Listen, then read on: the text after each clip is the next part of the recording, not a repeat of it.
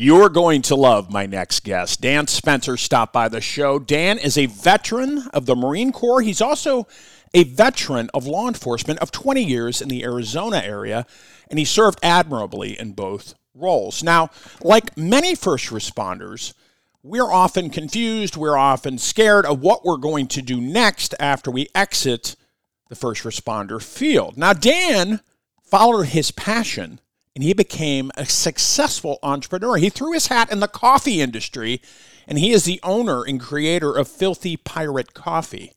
And he also has an amazing podcast, Talking Filthy Police Podcast, which we're going to talk about next on the CJ Evolution Podcast.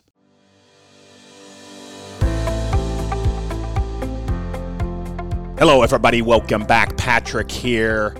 Thank you for tuning in. We know you have many options, but thank you for coming back to the CJ Evolution podcast, a top ranked podcast because of you, the listener and supporter. Please share this episode and others with your family and friends and give us that five star rating on Apple Podcast. We sure would appreciate it. Big shout out to you, the first responder, wherever you're at, whatever you're doing in the criminal justice field. Thank you for doing it. Remember this you are honored, cherished, and above all, you are loved. What makes Shatterproof a very unique program is it's one of the only programs in the country that first responders can go to that is 100% all first responders. Everybody's in pretty bad shape when they get here. And then 30 days later, when you can see the transformation and the difference in people when they've had 30 days uh, of counseling, working with therapists, working with a psychiatrist, getting the neuro treatment, doing the breath therapy that's done here. The transformation that happens with the clients is, is really humbling to be able to work around and see because people are getting better here. And it just shows that there's a need for the first responder community to deal with behavioral health issues and take them seriously and offer treatment to people that may need help out there. They should be afforded the ability to come get help when they need help. It has gotten better, but we still have a long way to go. Thank you, Jimmy, for that powerful message. And FHE Health is here for you. If you are suffering or know someone who is in suffering, please have them reach out today. And we have individualized programs for every need an Empower program for women, Shatterproof for first responders, Compass program for working professionals, Restore. Which helps you with primary mental health, Thrive for young adults, Sober Skills, long term intensive, and 12 step based recovery, and a gambling treatment program. Folks, we have it all.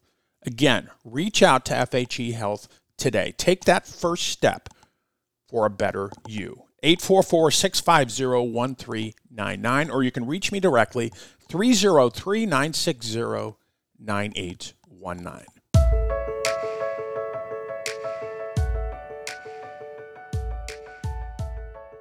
Hello, everybody. Welcome back. I'm very excited to have this fine gentleman on my show. We uh, connected a few weeks back, and he is Dan Spencer, veteran law enforcement officer, retired uh, from here from an agency. We're both in Arizona, and he is the owner and operator of Filthy Pirate Coffee, which we're going to talk about. Dan, welcome, brother.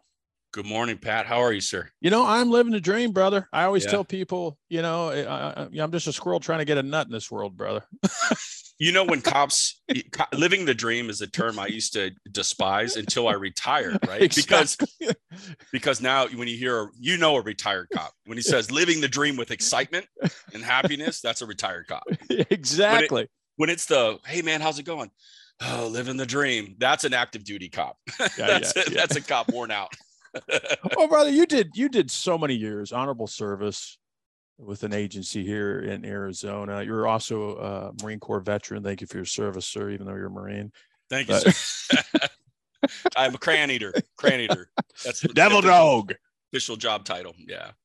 Yeah, well, you, you see the news, brother. We were just talking a little bit about it before we started. Um, I don't watch the news a lot anymore. Uh, it, you know, keeps my blood pressure down. But, you know, this attack on, on law enforcement, I, you know, that continues to perpetuate uh, in this country. I mean, I, I believe, Dan, and I, would love to hear your thoughts. I think the majority of people out there support law enforcement. it's just I think it is a tough time. That's an understatement for Leos everywhere, you know, that are on the job, brave men and women who serve. And it has definitely changed, brother, since you and I were in. Yeah. So I think there's a couple um, points of evolution that I think of, you know, obviously going back to, um, you know, I like to say right about Ferguson, 2013 2014 Absolutely. is when the dynamics started to shift dramatically uh, maybe even a little before that with a certain meeting that the the former president set up with uh, a cop over and another guy over beer you know yeah, beer just, garden right it set this persona or this this uh, environment of no the white guys are against all the people of color uh, you know especially the white cops and you know this thing got really spun and i don't believe that in my heart no. is are there racist cops out there yep yep i guarantee it is there a lot of them nope um, do we all have our biases? Yep, we we know that. Studies show that. Um, do we act on them? No, uh, we don't. Uh, uh, you know, we do a lot more. And obviously, the data shows that there's a gazillion police contacts every Absolutely. year across this country, and they don't result in, you know, even injury, let alone you know death or at our at the hands of the law enforcement. I myself have been in, involved in multiple shootings, and I understand the dynamics of those situations from all aspects, like from a review as a supervisor, from the shooter, mm-hmm. you know, or the person applying deadly force to the people that are around them. I understand it and how complicated it is. With that said, um, what really kind of, you know, obviously politics plays a huge role in 2020 and what what occurred there, and we in Tucson experienced it pretty eh, pretty heavily. Um, and here, the bad part about that whole thing was there was a little thing called SB 1070 that came out about 12 yeah. years ago. All right. And it was a state law that basically said, well, when in contact, there are certain criteria you had to, you know, kind of check or relay information to immigration and customs about the purpose you're making contact with are they a illegal citizen right? So we already experienced this way before 2012 way before Ferguson and Minneapolis and all this other stuff locally in Arizona, we were already kind of used to the pushback from the community saying, okay, well, wait a minute, are you going to target all Hispanic brown people? Is this what's going on? And, you know, so we had to navigate those waters, uh, which were not easy. They were mm-hmm. new. Mm-hmm. They were new to all of us, but we did a good job. Yeah. And the, the cops that I worked with for 20 plus years were good people. Did we occasionally have people get indicted for things? Yes. Absolutely every agency has that. There's yeah. no way. There's no way to weed out bad people. We all know that. Um, you do. That's in any profession, brother. Correct. You know yeah. Yeah. Yeah. And so I think you know that politics in and, and you know what the other thing too is this is just my take. I think you know kind of going political here. I think the education system has been indoctrinated for years, years, Absolutely. 50 plus years. Hands down. Hands down. Um, the only area that it doesn't hit, which is what you don't see much about, is trade school. Mm-hmm. They, they don't even bring that up in high school, right? Much. You know, there is trade programs and stuff, but they're really pushing you to go to college. Why? Because it's part of the process. Then came, you know, in the mid, you know, 2012, all the way up to 20, you know, where we're at currently became the indoctrination of police work you can't tell me that you or me or any other cop that's done 20 plus years hadn't seen the change in the hiring retention training program of the the type of person that they're looking for. And so in our agency that i worked for i was convinced that they completely got away from a meat eater a mm-hmm. whatever, whatever you want grass warrior, eater meat eater yeah, yeah warrior yeah. sheepdog whatever in fact those words were taboo in our agency yeah. you didn't fucking speak of them you didn't go to training courses that colonel grossman put on be bulletproof mind those were no-nos um, mm-hmm. so much so that we weren't even when i was at the training division we weren't even allowed to put out publications from police one or Calibre Press or any other notable group because that's the old way of doing policing. So you had this, in my opinion, indoctrination in law enforcement, and then also the U.S. military. Mm-hmm. We're starting to see that. We're starting to see people saying, "I'll shoot Americans if they don't do what they're supposed to do," and this woke bullshit. I'm like, you're a U.S. veteran. What in the world ever makes you think that you could just shoot a civilian American. Like I, I, don't even understand that, you know, uh, kind of logic. But you're seeing more of it, right? You're seeing these younger uh, generation that are in the military or law enforcement popping off about how you got to be woke or else, right? And so, man, police work in a nutshell, I think by far is the most troubled profession by a mile right now. And really, it's for no reason. Yeah.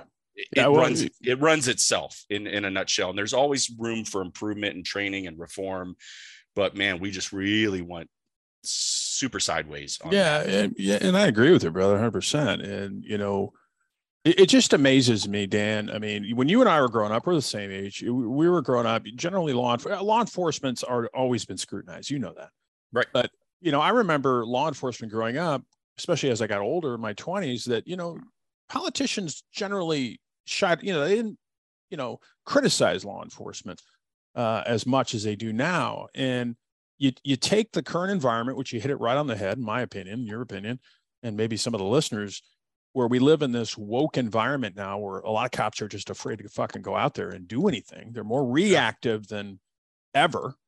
Yeah. Not proactive anymore.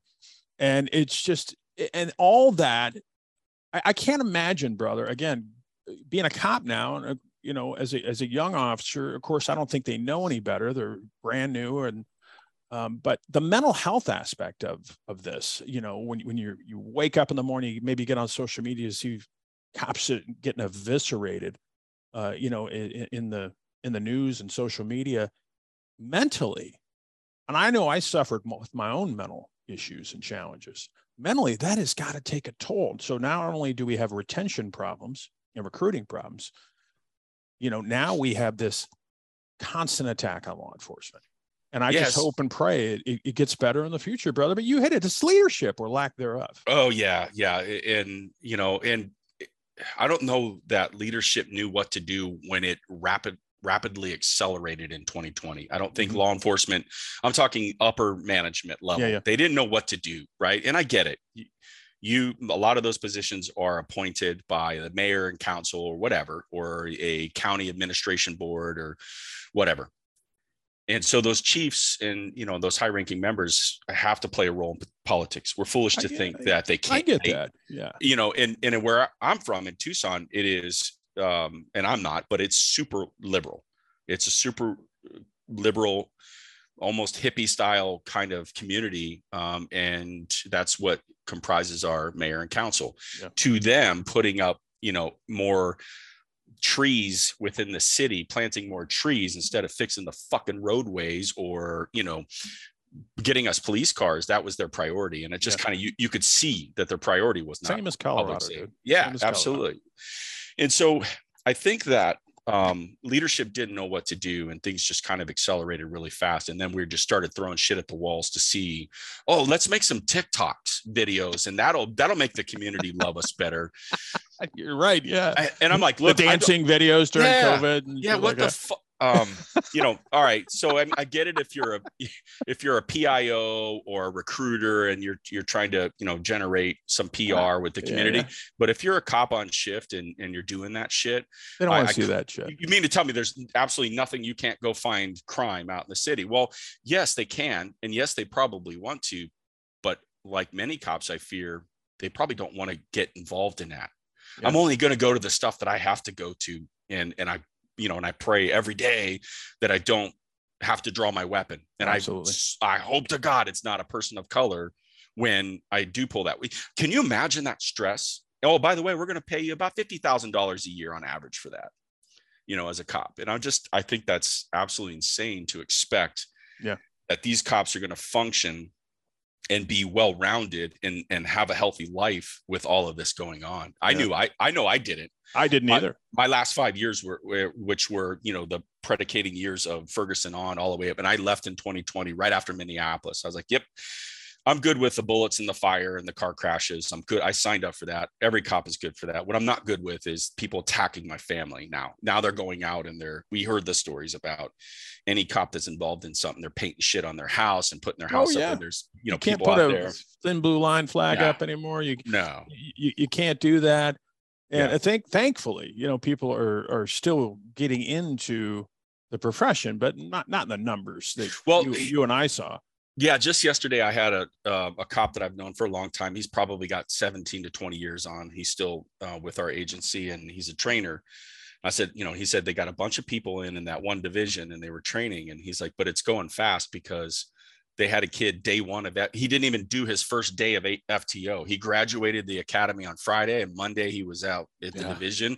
And he came to the bosses and said, uh, uh "This stuff's too dangerous. It's d- dangerous, you know, the physical danger, but the the lifestyle danger too. And I'm done." And he left.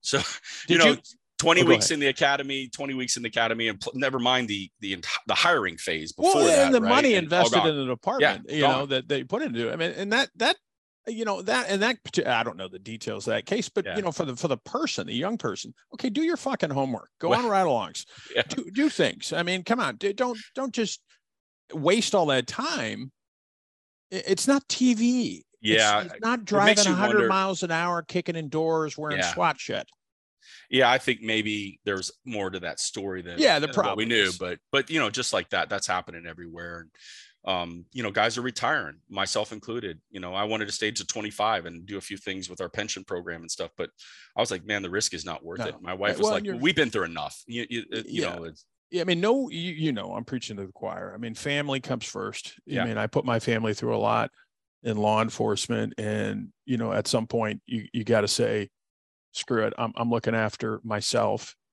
not in a narcissistic way or an ego driven way, but I'm going to take care of myself because so, you and I still got a lot more living to do, brother.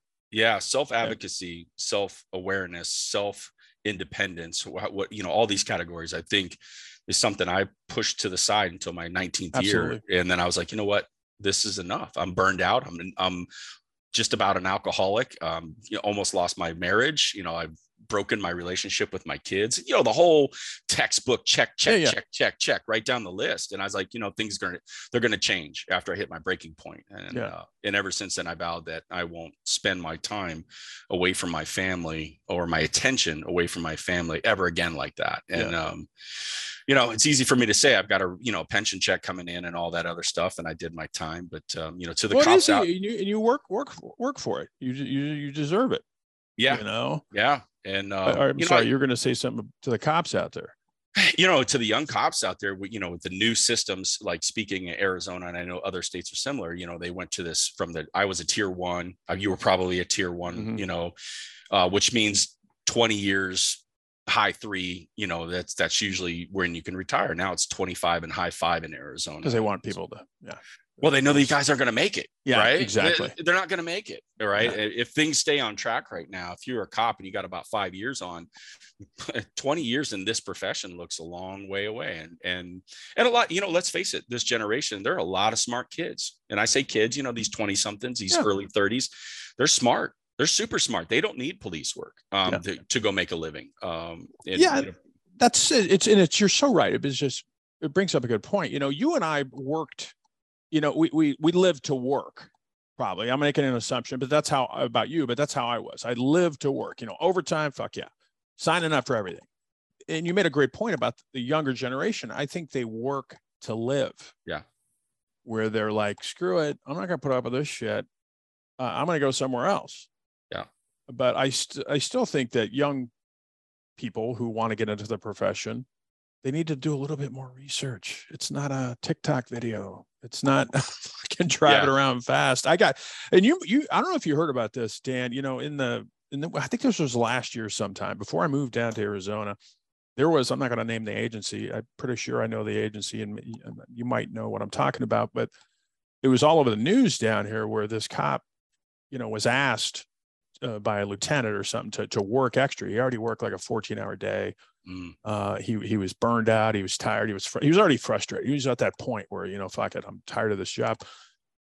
And the LT or some supervisor said, I need you to stay on. And he's like, well, I'm fuck, I need some, some sleep. He's like, I don't care. I'm paraphrasing, but yeah.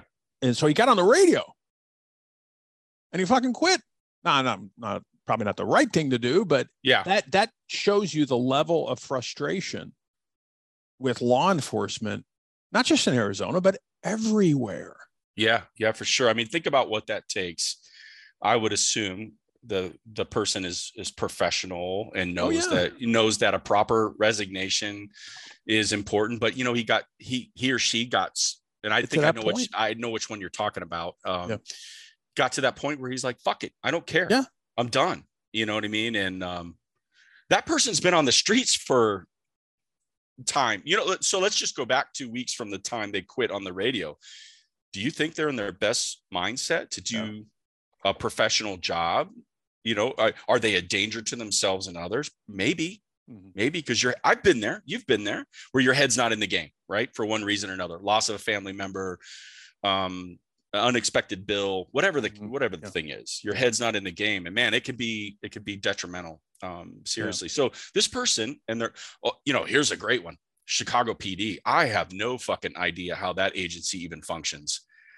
Those poor men and women in uniform with, and they've had no support for years before this thing exploded in 2020. And my, from my knowledge that I've gained from, you know, talking to, you know, a lot of Chicago yeah. PD officers, that's a tough job there, man. That's well, a no, Lori, no, no, Lori Lightfoot Beetlejuice. Yeah, she's who... just running amok over there, and you know she doesn't get. What did they have this past month? I think they've had three suicides. Well, yeah, well that you know what I mean. Know, like, I mean, Chicago's a beautiful city. I mean, I, I, you know, it's it's a gorgeous city, but you know, there, there's, yeah, you're every every day there's especially on the weekends. I mean, there's mass shootings everywhere. Yeah, everywhere to the point you know they, they can't do great investigations when no. you have 400% increase in homicides or shootings or whatever i don't know so i just i worry about those folks you know and how they how do they you know how what's their health like you know that are eh, do, yeah. doing that my agency wasn't near as complicated as that we had our own problems but sure. not, nothing like that you know like we didn't have a running war zone south of the city like there is in south chicago and all of those places. But yeah, so the health thing has been a big deal. Oh, and guess what? We didn't do a very good job in law enforcement taking care of ourselves over the past, you know, 40, 50 years. No, and no. Um, and now we're starting to see that, right? The world is a much vi- more violent place. People are doing stuff to their own family members that at a much more uh, higher rate than probably historically as that we've ever seen. Um, you know, it's commonplace now. Once a year, we all have that. Every agency has that murder suicide of the family right yeah, you walk into a house and all the kids and the wife and you think about that call um, and what that does to and i've seen that call just really yeah trash some cops we've had a couple in tucson and um well, you're not going to leave bad. this job you're not going to leave this job brother i know you know this yeah. you are going to be damaged oh yeah you're broken man you are broken way. And I yeah. think the the stat I saw the other day, and I suspect, and I'm willing to bet anything that this uh, stat is much higher. 40% of first responders, fire, EMS, corrections, dispatchers, you name it, suffer from mental health issues, addiction, or, or both. It all starts with mental health. Those are the ones that people are okay with speaking up about too. So yeah. imagine the number if officers, I know I did it for a long time. I'm not telling you anything to anybody about what I'm going through because I just got I had the typical fears of yeah, you yeah. know being put on the rubber gun squad, losing my job, absolutely, people thinking differently of me, and you know, and all this other. I you know I was a SWAT team leader. I it was even harder. I had an image. Yeah, you got the, I had a ugh. you know leadership to kind of uphold and. I was the um, same way, man. And then I got to a point where I was like, "Fuck it," you know what, Dan? I, I, I don't care what people think anymore. Yeah, I, I'm an open book. I remember, you know, when I was down in treatment at Shatterproof down in Florida, uh, I remember a buddy of mine, sergeant from uh, my old department. He calls me up and says, "Hey man, how you doing?" I'm just, "I'm doing good, man. I, am doing really, really good." He said, "Do you mind? People are asking about you. Do you mind if I tell them where you're at?" I was like, "Absolutely." Yeah. I said, "Now, if you would ask me that two years ago, I would have said, I'm great, right? Because yeah. we put on the mask." But I said, if it can help somebody, yeah, you tell them I am in treatment you know, because I was like you, oh, big uh, SWAT. I'm not trying to discount SWAT or anything. Yeah, like yeah, you know what no, I mean? They're right. alpha male. Uh, right. You gotta, you gotta until you're broken to down work. to a point yeah.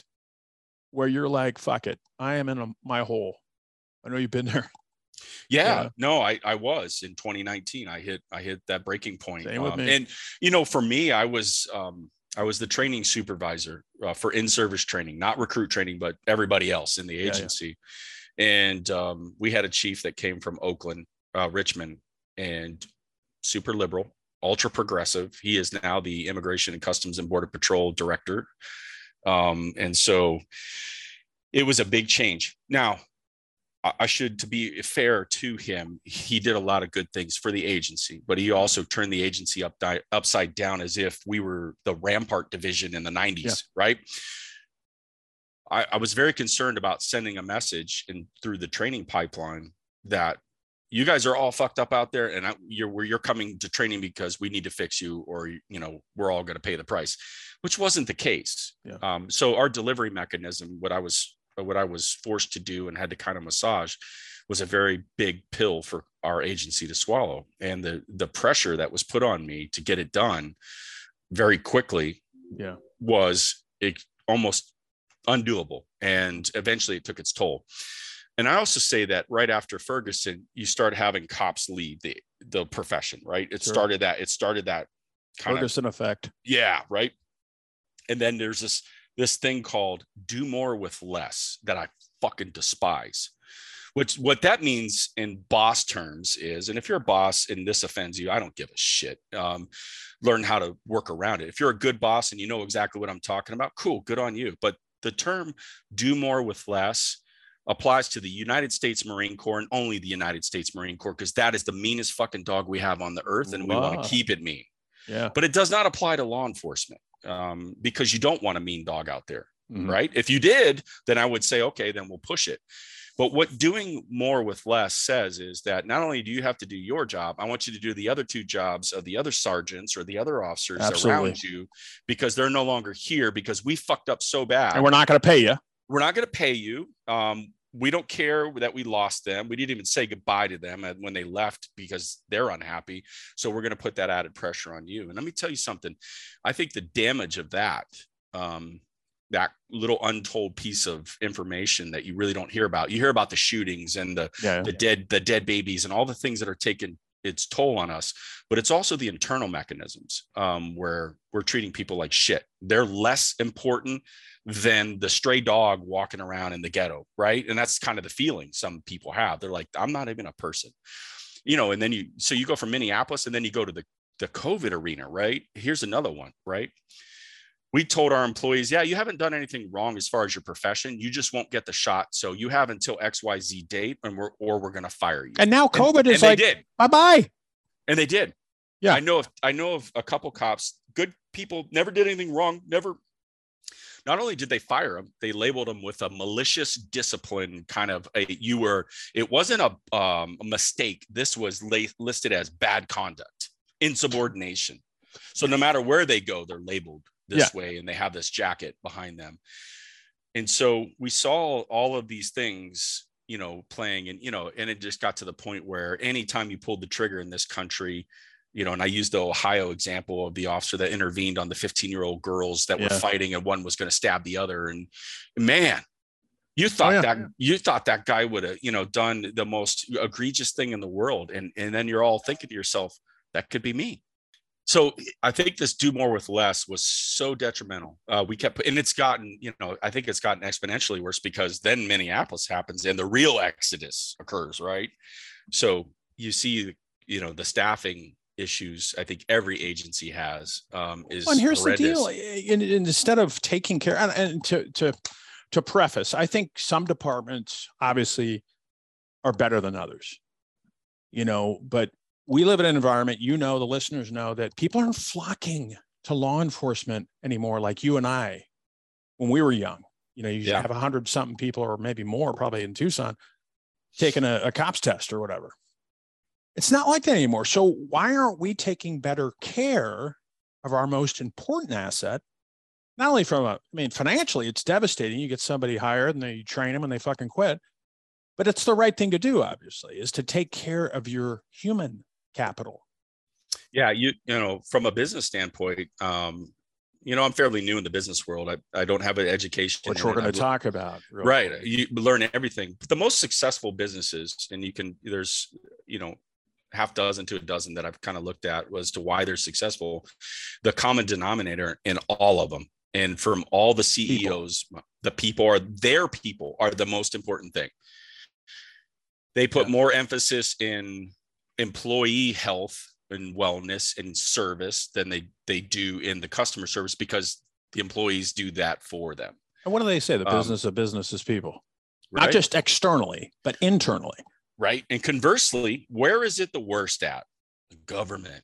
no, we were just joking around. I mean, no, no the government runs, you know, um, you know, yeah. they, everything they touch if, turns to shit. Look at the post office, Dan. It runs yeah. great, right? Right, right. if government were a business, it would have been bankrupt long ago. And well, that's a good exist. segue. Let's let's yeah. talk about you, brother. I mean, you're an entrepreneur. You mentioned mm-hmm. it. Started your own business, Filthy Pirate Coffee. I, I want to know a couple things.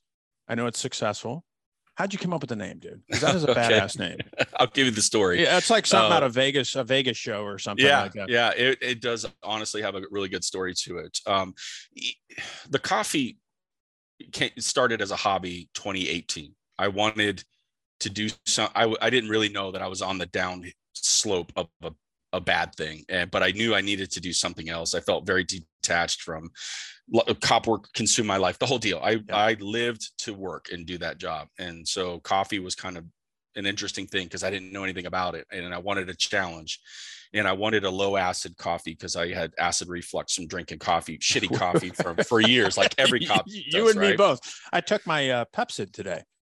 Yeah right? Like you just your stomach is just rocked and so um, I figured out there there was a such thing as low acid. It's not very common, but it is out there, and there's ways to do it. And so we kind of played around with it in 2018, and we made a we made a batch. Uh, we got our first batch, and I just handed it out to friends. And you know, pretty soon they were like, "Hey, let me buy a pound of that." And I was like, "Okay, this hobby's kind of paying for itself, um, and this is kind of cool. I'm learning." And um, you know, hey, do a dark roast or a decaf or cold brew, you know, and it just kind of escalated to the point of now we have amazing. we have about 25 coffees and like five more coming out this year. And, you know, so we just, it, I, I'm kind of like, I want to create a new label, a new name, a new coffee, and I go and I do it. And if it, if it is great and people love it, cool. If I love not, it. It's a I fantastic. Throw it, throw it in the trash. Yeah.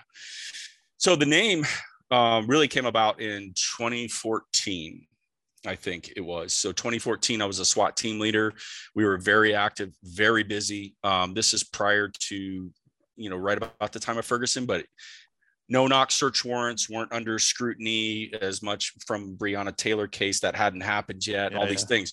Uh, in a nutshell, SWAT was we were we were if you sold dope in our town, we blew your fucking house to smithereens. Um, usually after a few buys, and um, we were doing it a lot, and we were good at it, and, and we had fun. So we were a very professional but aggressive team when it called on and and um, anyway this this guy had been robbing banks with the threatening of explosives. You and I know he probably doesn't have them. If he's no, such no. a you know, if he's such a piece of shit, he's got to hand a note over to a teller. He probably doesn't have explosives, but you got to take you know, it as it is. You, you got to take it as it is. So he, we, you know, the the detectives and surveillance guys did a great job. They narrowed him down to a shitty Motel Six, you know, where all the crackheads and hookers stay, and they knew what room he was in. They set up two teams. I was on one side of the building. There was a breezeway that kind of separated where he was on the other side.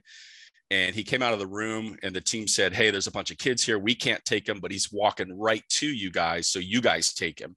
Cool.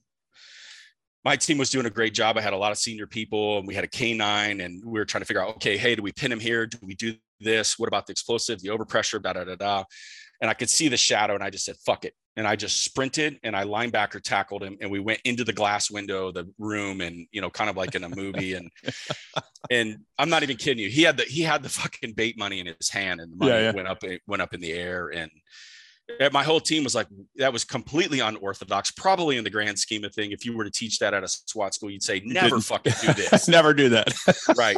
You know Sergeant team, Spencer right here. We have yeah. A- I was a team leader. I was wrapping up my time. I had one more year. Yeah, I was like, you know what? I'm just going to do it. And yeah. um, afterwards, this is where the name came about. One of the several of the people in that team that I was close to, they were like, "That was the most epic pirate shit I've ever fucking seen." and we're your band of filthy pirates right oh okay. so that was kind of that was kind of a running joke for a few years until the coffee came about and then i was like you know i don't want to do hipster coffee i'm not into that shit um this is blue collar working class coffee I want something different. You know, Black Rifle's dominating the scene. I was going to say that. Black Rifle. You know, yeah. They got their thing going. I want to be completely different. You know, I support veterans and obviously I support the shit out of law enforcement and, you know, and all that. Amazing. So we're on that same mission. But uh, yeah, we're like, I'm sitting here thinking, I was like, filthy pirate. Yeah, That's fucking That's- awesome. that's what it is. And then, you know, obviously we went as even as far as to patent it in the US patent office and uh, trademark it and so forth. And, uh, you know, it's, it's stuck and it's, it's been good. Well, and the thing I love about it, brother, is is that you were you're a retired badass cop, served honorably. Now you're an entrepreneur doing very well with something you're passionate about. And the point I'm trying to make here is I, I get tired. And I, I know you hear this a lot probably from from guys and, and women in the field who are getting ready to retire and they're like, oh, the only thing I could do is be a cop. yeah, No, I have bullshit. almost try- every day. and I Yeah, and almost, I, I felt yeah. that way too. But we, you, meaning the listener, have so much more to offer Yeah. with your I, skills, your discipline, your training. Go start, write a book, start Yeah. a business I- like Dan. I was like, Hey man, you guys are probably the best salesman in the Oh, world, we're, all You- salesmen, brother. right. You know that. right? You're probably the best problem solver in the world. Even the Absolutely. laziest, worthless of cops, the small percentage are out there, still possess this skill.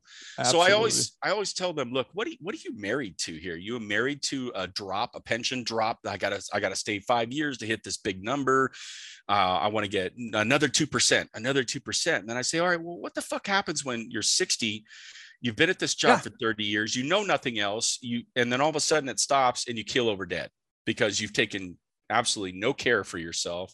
You know, heart disease actually kills more cops than anything. Oh, else. absolutely. Um, and so, and that's all attributed to stress and hormones and a bunch of other things as I'm in my novice studies of this for mental health.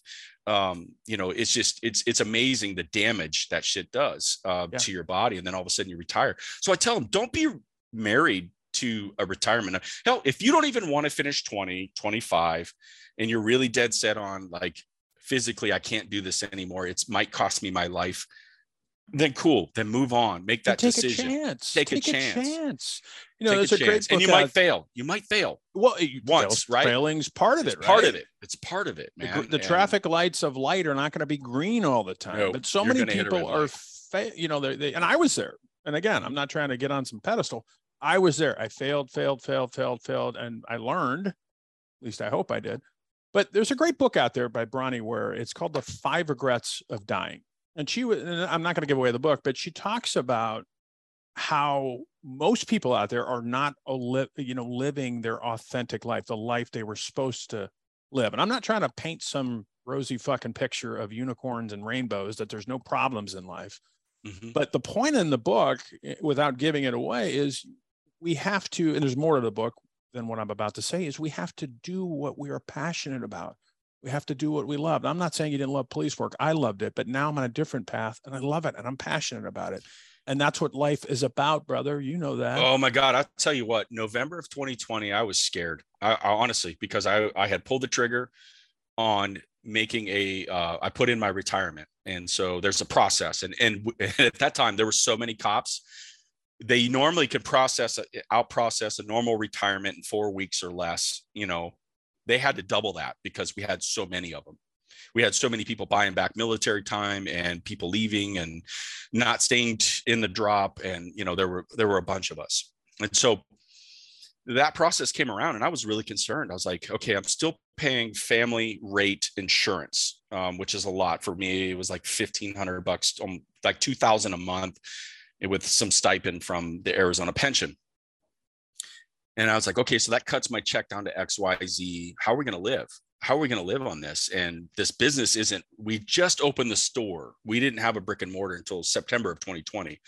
And it wasn't until the end that we uh, almost October 1 is when we had the store up and running and it was it was dead like uh, we had we didn't have Mhm. a, a big you know customer base at that time that we've built up now we just had little online sales and you know we went to farmers markets and that kind of thing so there was a lot of unknowns and i, I got to be honest with you i was fucking stressed um Yeah, who would even though I just retired because I was stressed, I was like, "Hey, man, I'm here to take care of my family." I still had a, a son that was a senior, a son that had graduated, and my daughter at the time was like a freshman or sophomore.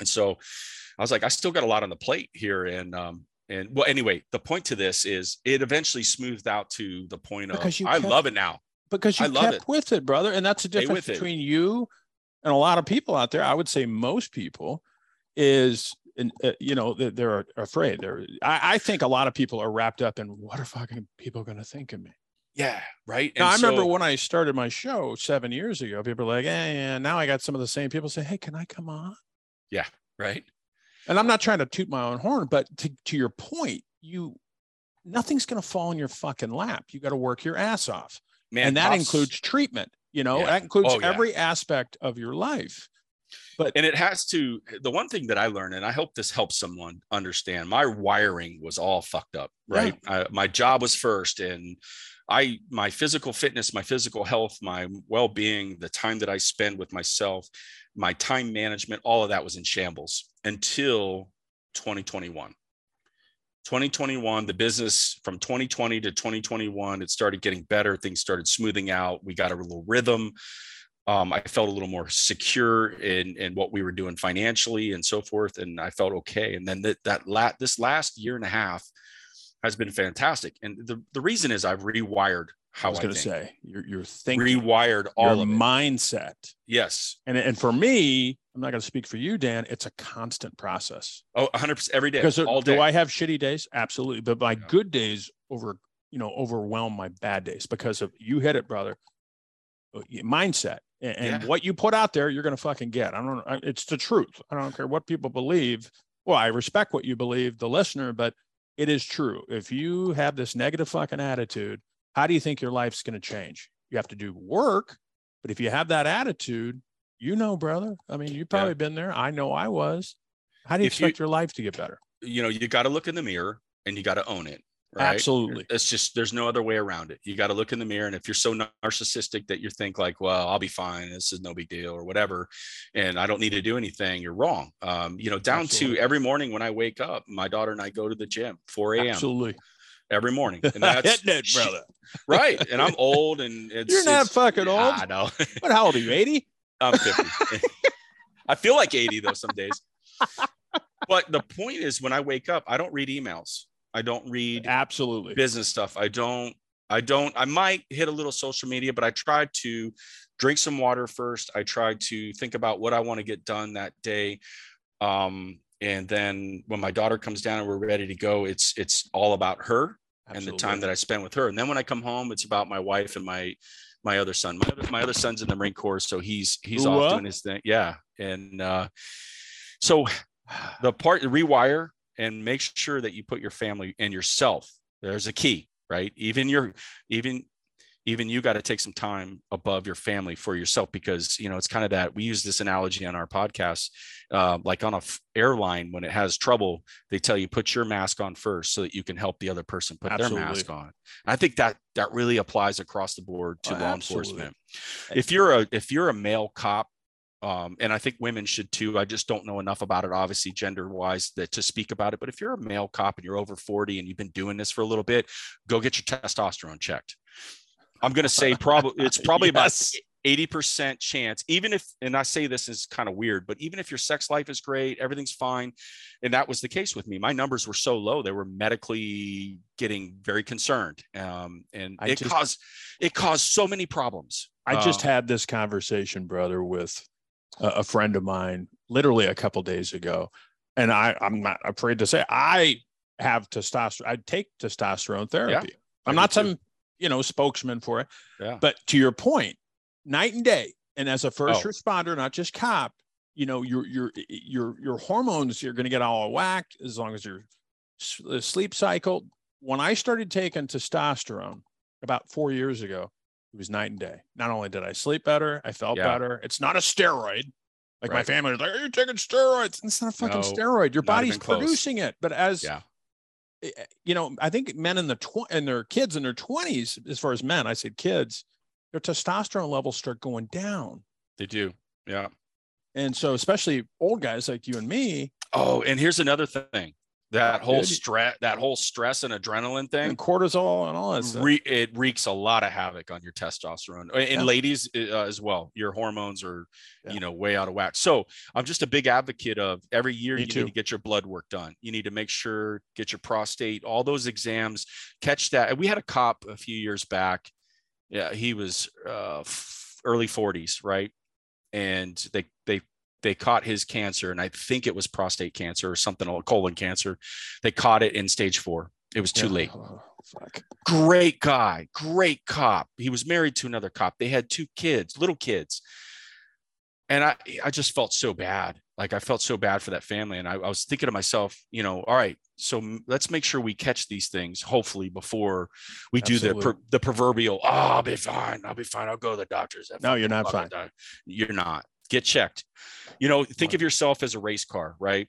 And a race car hits the pit several times in a race and it gets completely I like that. broken down and rebuilt after every race. And think of yourself as a race car because you are as a police officer, firefighter, you're, EMT. You're a Ferrari. Yeah, you're you're, you're a fucking uh, you know uh, unique or Shelby or whatever yeah, you want to. You're a you're a very unique race car, and you have to kind of look at yourself Absolutely. that way. And I wish I would have done that a little bit earlier. Well, I'm doing it. I do it now every day. Better late than never, brother. So start on that. Um, that'd be a piece of advice. Dan Spencer, you are the man, brother. I, I, I we got to get together soon and go have some coffee, right? Starbucks. No, yes, I'm just well, no, no. no. no, I want to get together with you soon, brother. We're in the same for state. Sure. Um, and if people want to get a hold of you, Dan, I mean, what's the best way? Obviously, yeah. find out more about, uh, you know, uh, Filthy Pirate Coffee and you sure. personally. So you can Google us on on regular Google, and uh, we'll pop the store will pop up with the phone number and email and all that. Our website is filthypirate.coffee or filthypiratecoffee.com. Either one routes right to the. you got a podcast, really quick. What's it called? Thin Brewed Line. Woohoo! Yeah, and it's all about police mental health. Uh, or it. I interview cops that have that have done like you, you know, done these uh, careers and and taken on these these uh, adventures and hobbies, and and so it's uh, my our goal is just to well. One of the things when I retired, it was like, "There's so much help out here. Why didn't I know about this?" Yeah, because you weren't and, looking.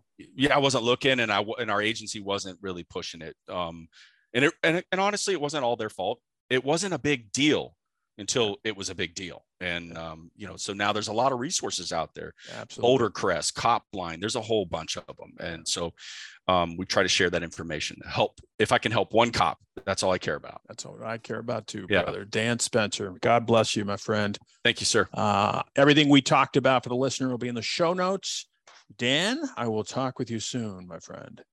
Yes, sir. Thank you all. Be safe out there. Thank you for joining us for this episode of the CJ Evolution Podcast. For more strategies for self improvement and resources based on today's episode, be sure to head to cjevolution.com. You can also connect to Patrick directly on social media at Pat underscore Fitzgibbons with any questions, comments, or concerns. We look forward to helping you find more personal success on the next episode of the CJ Evolution Podcast.